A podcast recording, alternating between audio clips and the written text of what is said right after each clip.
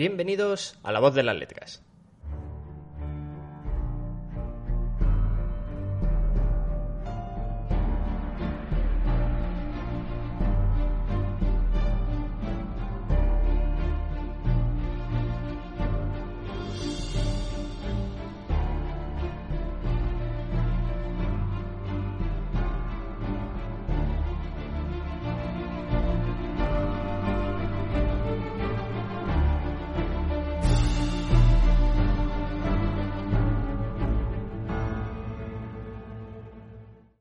Bienvenidos todos una semana más a La Voz de las Letras, este nuestro programa decimoquinto, en el que nos vamos a centrar en una figura relevante en la historia, en los inicios de la historia contemporánea. Bienvenido, Eladio. Buenos Hola, días. Buenas. ¿Qué tal, Celia? Hola, ¿qué tal? Bueno, vamos a centrarnos hoy en la figura de Napoleón. Vamos a hablar de algunos aspectos eh, biográficos. Tampoco vamos a ser muy exhaustivos, vamos a entrar mucho en el detalle. Y nos vamos a ir centrando también en lo que fue eh, bueno, su ascenso como eh, militar y hasta llegar a mm, ser la cabeza de lo que fue o lo que se entiende hoy en día como Imperio Napoleónico. Así que, si queréis empezar, por donde queráis. Bueno, yo eh, creo que habría que empezar por poner un poco a, a nuestros espectadores en, en antecedentes. ¿Quién era Napoleón? Napoleón era mm, nació en Córcega, que era una isla francesa. Él llega eh, a Francia cuando está la Revolución Francesa como... Bueno, llegó antes, pero eh, como que le caló mucho la Revolución Francesa. Y, y bueno, pues empezó a cosechar eh, éxitos militares. Y digamos, yo esto no lo he leído en ningún sitio, pero esto es eh, aportación mía. Fue ascendiendo un poco desde abajo. Sus éxitos Sí. militares cada vez lo fueron llevando como eh, a las más eh, altas esferas de la sociedad. Y bueno, pues en un momento en el que no nos vamos a poner aquí a narrar ahora todos los episodios de, de la Revolución Francesa, todos los gobiernos, tal, para cual. Eh, en un momento en el que el directorio estaba mal, él se hace con el poder, por así decirlo, y bueno, pues eh, forma como un consulado. No, un sí, es un consulado. Sí, es un consolado. es un consulado y que son tres cónsules, pero realmente él es eh, se nombra primer cónsul y se hace un poco con, con el poder. Eh, hay tres cónsules, pero él es el que más manda, por así decirlo. Se llega eh, a nombrar cónsul vitalicio en 1802, el papel que está sonando. Y, mm, y a mí, pues ya lanzo la primera reflexión. Eh, estamos en, en Francia, que hace un- unos años, en 1789, eh, estalla la Revolución Francesa, se acaba con el antiguo régimen y con un monarca absoluto, y Napoleón se nombra cónsul vitalicio, que al fin de cuentas es parecido, quiero decir. Sí. Eh, sí que es cierto que él y su gobierno, por así decirlo, encarnan los valores de la revolución, igualdad, fraternidad y mm, libertad, pero, pero al fin y al- eh, quiero decir, al fin y al cabo es lo mismo porque eh, vitalicio es para toda la vida, entonces mm, me llama mucho la atención eso, ¿no? Hmm. Digamos que la sociedad francesa lo veía un poco como un salvador, ya que estaban en guerra con las potencias absolutistas. A ver, todo tiene que ver con el ascenso de Napoleón a través de la meritocracia militar. Sí. Eh, sin la meritocracia militar no se entiende cómo ascendió tan rápido porque empezó de jefe de artillería cuando, cuando estaban en los regimientos de Tolón, eh, que, que consiguió expulsar a los británicos otra vez a- al mar y a partir de ahí empezó a tener su repercusión mediática entre todos los soldados. Luego, como dice Celia, lo, de- lo del consulado, pero aún no era la máxima de Napoleón porque todavía le queda el imperio. Claro. Cuando Napoleón se hace emperador, ya sí que de verdad vemos una figura eh, totalmente de autoridad, porque con el consulado está, está medio repartido, el directorio se lo carga completamente, porque el, dire- el directorio, Hmm. desde el primer momento en el que Napoleón empieza a tener fuerza, sobre todo en las campañas militares de Italia y después la expedición a Egipto y Siria, empieza a sospechar de Napoleón, de que evidentemente va a ir acaparando el, el poder. Hmm. Y, y, por ejemplo, la expedición de Egipto y Siria se la dejan prácticamente porque quieren que Napoleón esté fuera. Sí. Porque les da miedo un Napoleón dentro de la propia Mm. Francia. O, o en sitios cercanos. Y evidentemente, cuando vuelve para poner el consulado y luego instaurar, instaurar la nueva eh, constitución, pues les da la razón porque hace un golpe de Estado. Sí. Napoleón cuando llega.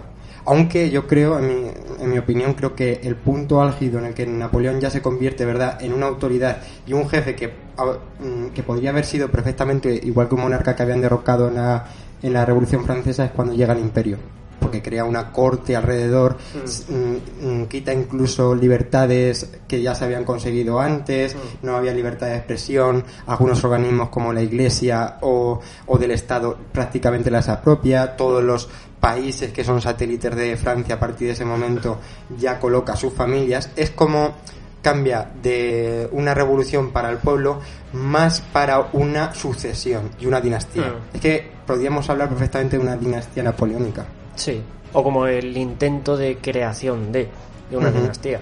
Porque sí que, bueno, has estado hablando de que va creando como su corte eh, en ese hilo de la meritocracia. O sea, todo, la mayor parte de ellos son, eh, bueno, pues miembros del ejército.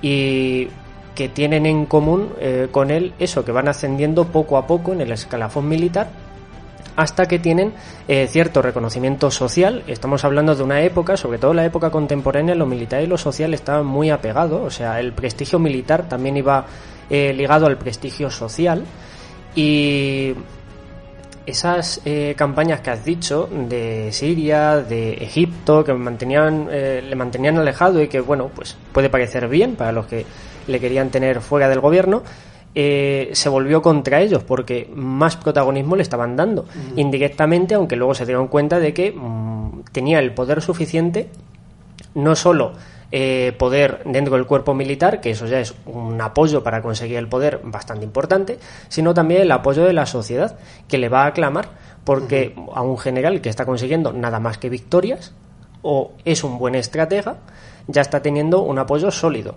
dentro de la sociedad. Y estamos hablando en un contexto de la revolución la Revolución Francesa, eh, cómo eh, se, bueno, pues, se quiebra el orden del antiguo régimen y, claro, en ese, en ese quebranto mm, no había, por así decirlo, cierta estabilidad económica, social ni política.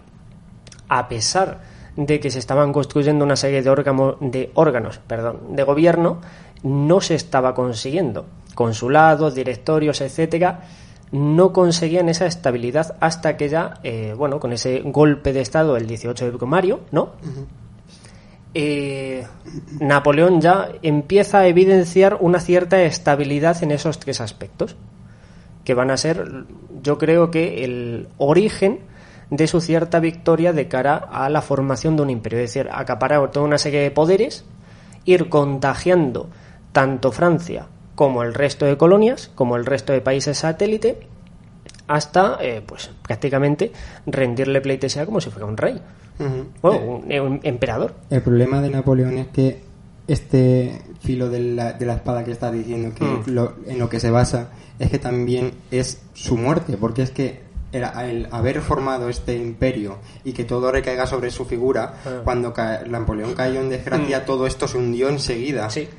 O volvió a la dinastía de los Borbones. Exactamente, por eso la segunda, Claro. la segunda revolución. Eh, bueno, yo mm, quería no matizar, sino añadir eh, dos cosas. Eh, en relación a lo que ha dicho Ladio de que él quiere crear como una dinastía, yo creo que esto está clarísimo y se ve cuando él se él está muy enamorado de su primera esposa, de Josefina, o, o eso nos han hecho creer. Sí. Y Josefina no tanto de él. Eh, no mucho. Pero bueno. Te quiero, Eh, pero no mucho. Sí, no, no mucho, no mucho. Pero él sí estaba muy enamorado de ella, o eso dice eh, las fuentes, por así decirlo. Pero se divorcia de ella porque no, ella eh, no, no le puede dar. Ella ya venía cuando se casa con Napoleón con dos hijos, pero no pueden concebir un hijo juntos y se divorciaba un poco por ella por eso. Y luego se casa con, no recuerdo los nombres de Austria, pero no me acuerdo del Luisa, no, no lo sé. Em, entonces, bueno, pues eh, eso. Y, lo, y a lo que te habías dicho, Alejandro, de que él quiere crear, pues eso, como una especie de, eh, mm, de imperio, al final lo crea, ¿no? El imperio napoleónico. sí.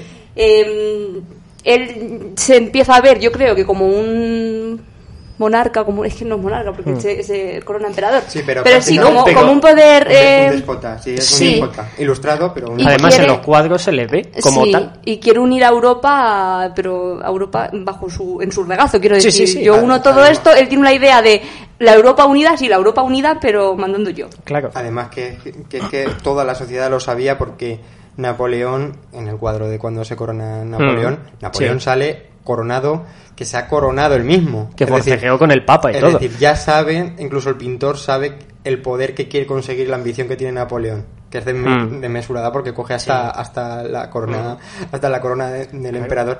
Yo quería hacer dos matices. Uno de ellos es que cuando yo estudio sobre este tema me doy cuenta que cualquiera que haya estudiado Roma Hmm. es que es exactamente igual. Es decir, cualquiera, cualquier emperador, cualquier que quiera conseguir méritos, Mm. el, mi- el mérito militar.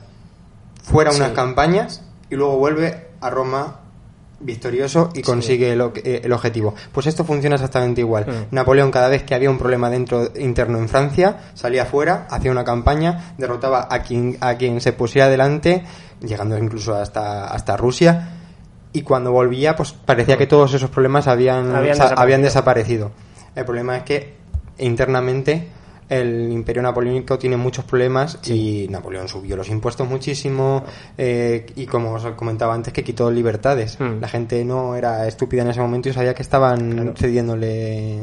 Pero bueno, lo, lo importante de es que cuando cuando en las victorias militares se lo, lo reconocemos muchísimo a Napoleón, pero también Napoleón es que supo estar muy bien rodeado de mariscales Hmm. generales muy buenos, muy Sí. buenos y, y gente sobre todo muy leal. Por ejemplo, Murat, que Murat era un terror, la caballería de, de Murat era un terror para cualquier ejército. Y bueno, en España lo, lo conocemos más que Sí. nadie por las cargas que hacía. Entonces estuvo rodeado además de muy buenas personas y casi todos los emperadores, reyes y demás prácticamente son buenos mm, gobernantes o tienen éxito por quien se rodean que por sus propios méritos también. Sí, bueno, estamos, eh, hemos visto que tiene un, un carácter bastante fuerte, ya desde su propia coronación, donde también corona a la que era su esposa, eh, pero ya de por sí eh, es un estratega, pero no solo militar, sino también político, porque el mero hecho de saltarse todos los protocolos para hacer ver a todo el mundo y que se represente como tal que el que está mandando es él. O sea, no está, go- o sea, mm, no es un líder que está dirigiendo eh, un estado y va a gobernar el estado. No, voy a gobernar yo. Que todo el mundo sepa que en la cúspide estoy yo y me voy a hacer notar. Por ejemplo, hemos comentado lo del cuadro, lo de la coronación, que incluso se saltó el protocolo y bueno, pues... La propaganda, propaganda también. Exactamente. Eh, forcejeo con el Papa, ya lo hemos dicho, que pues vaya plan también. Luego, eh, como ha dicho...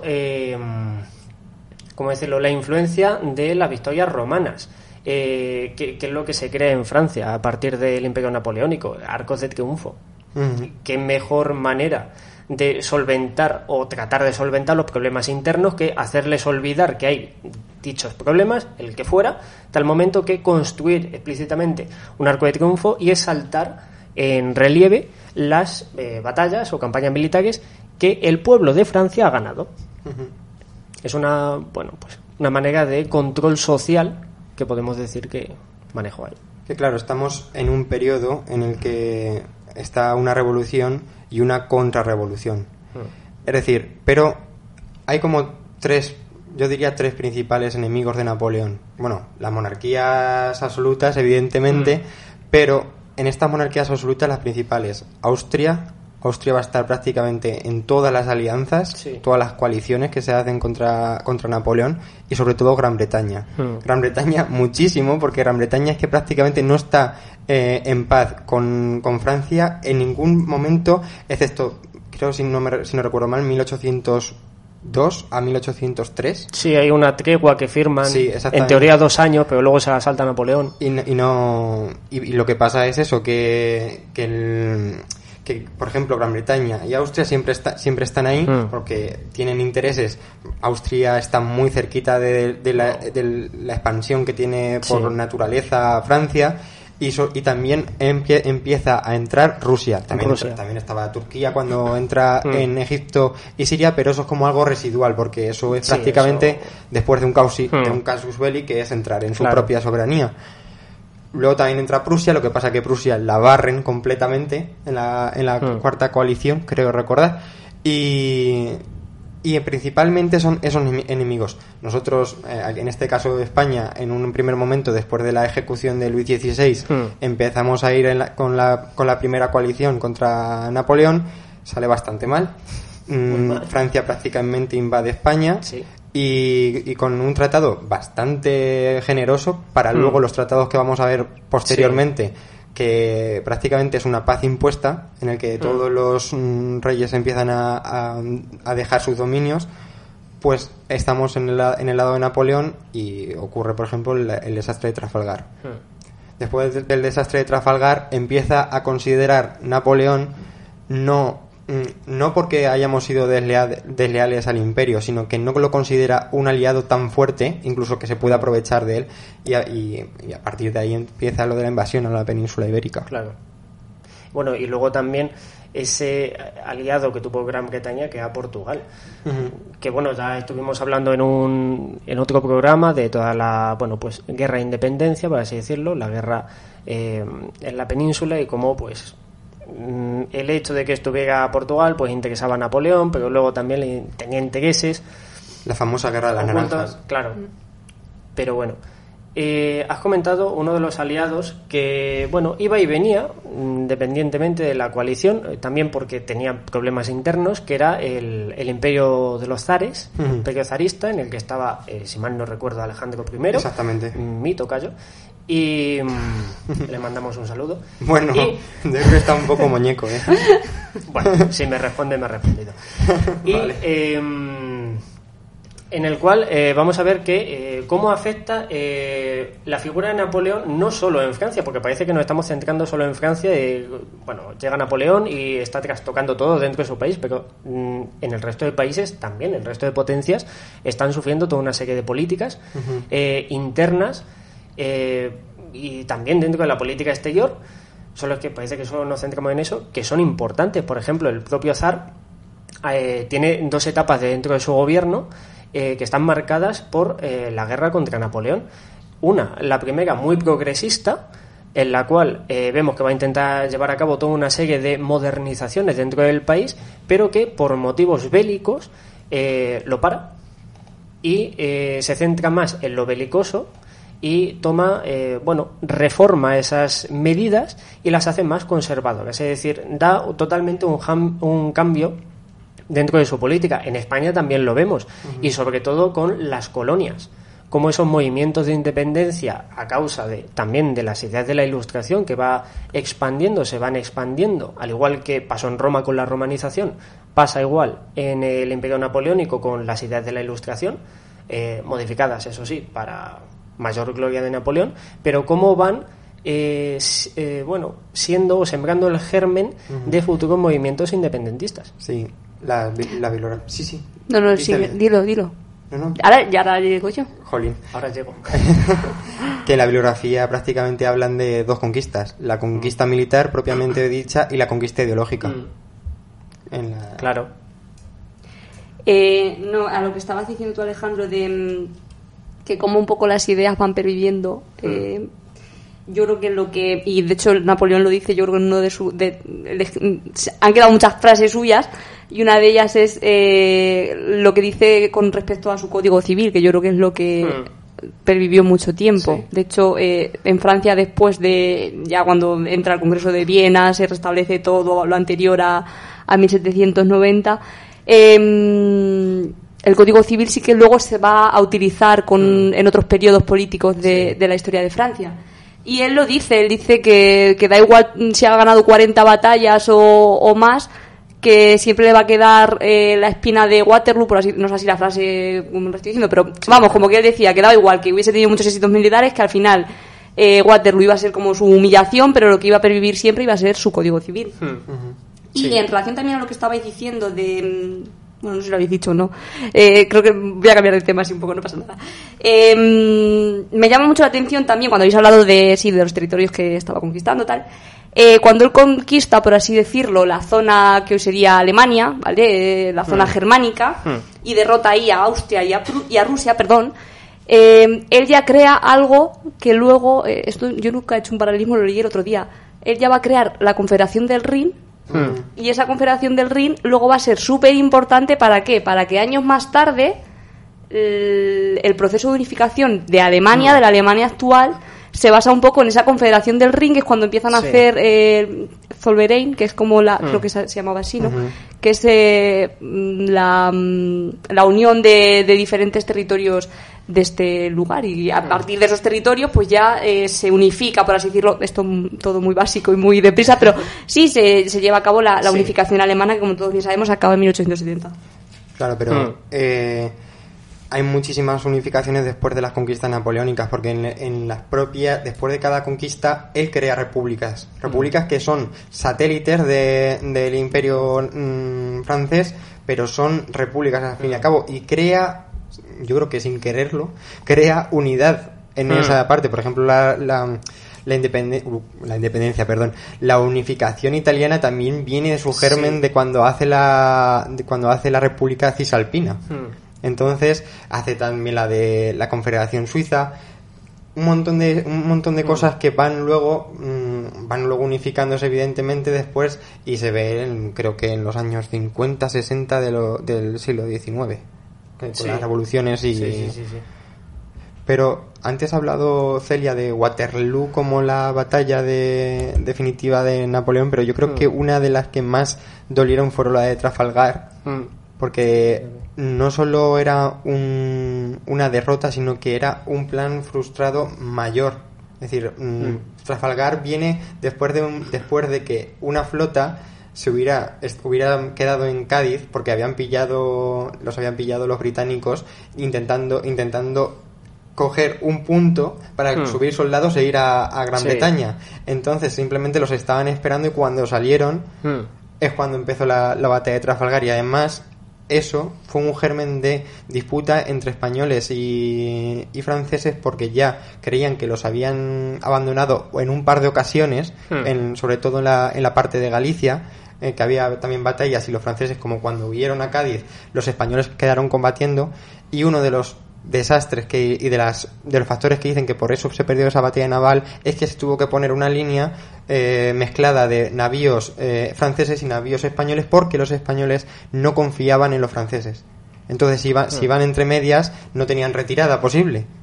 El problema de eso es que la- la- el número de cañones era diferente entre unos navíos y otros y no, no conseguía hacer el efecto.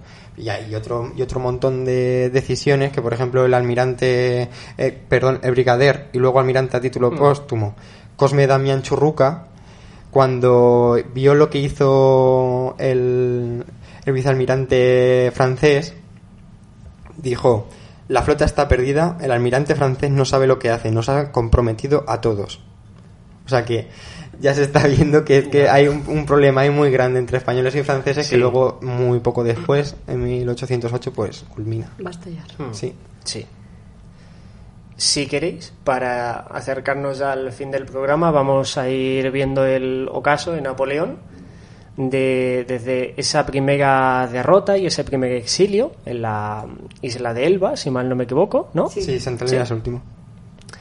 eh, en el cual, eh, bueno, se acaba de ir, vamos a restaurar el gobierno anterior en Francia, es decir, vuelve el absolutismo, se vuelve a coronar a los Borbones, en este caso, bueno, eh, había sido eh, el anterior Luis XVI, a Luis XVII lo saltan a título póstumo, no llegó a ser nunca Luis XVII, pero bueno, porque murió en la cárcel, murió apresado eh, por los revolucionarios, pues eh, bueno, pues hicieron ese acuerdo solemne de bueno respetar eh, la numerología y se coronó a Luis XVIII.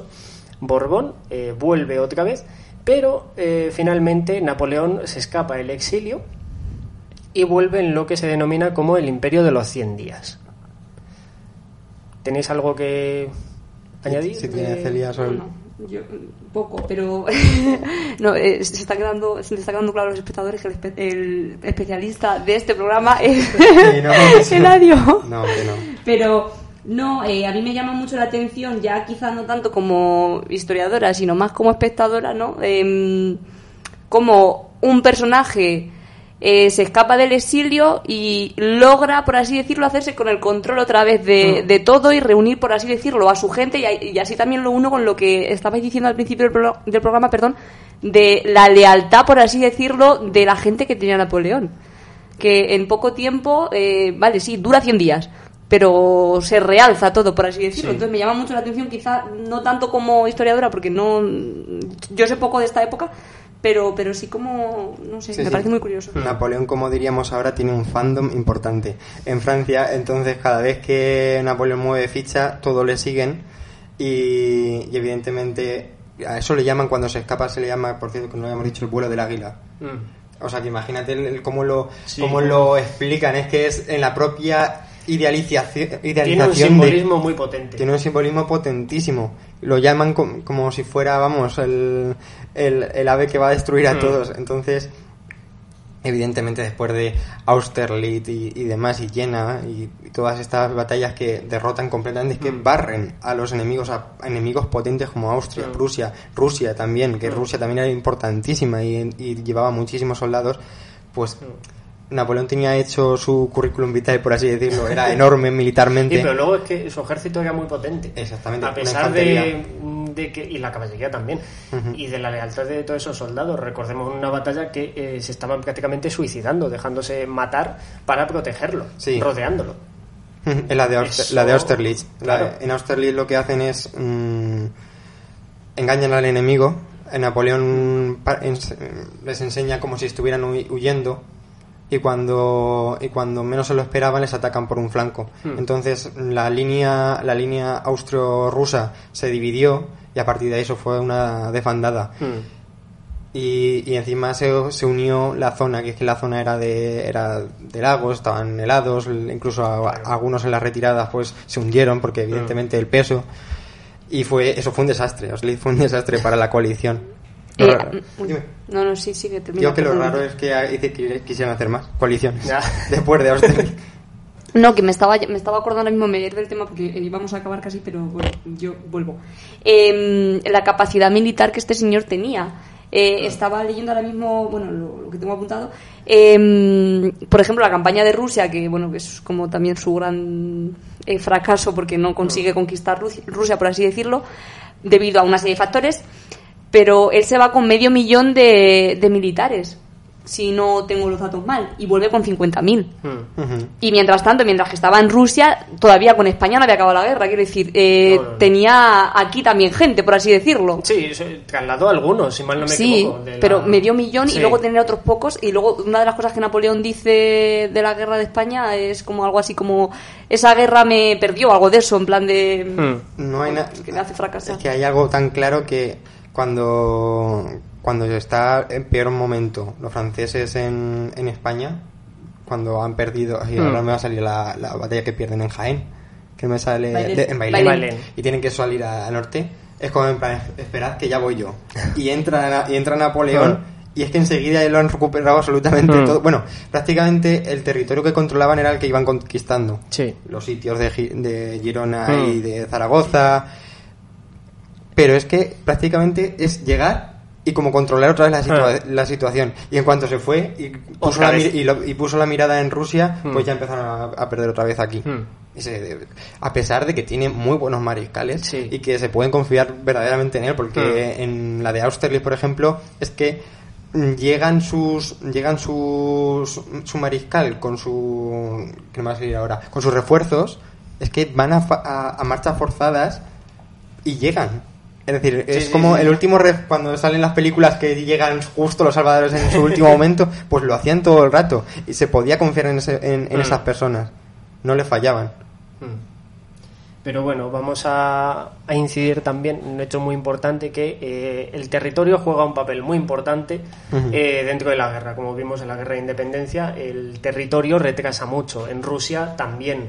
Eh, todas zonas que sean pantanosas eh, etcétera, pues obviamente mm, puede retrasar eh, varios días la batalla o incluso meses, semanas y se pueden perder más soldados de lo que se podría en otro terreno.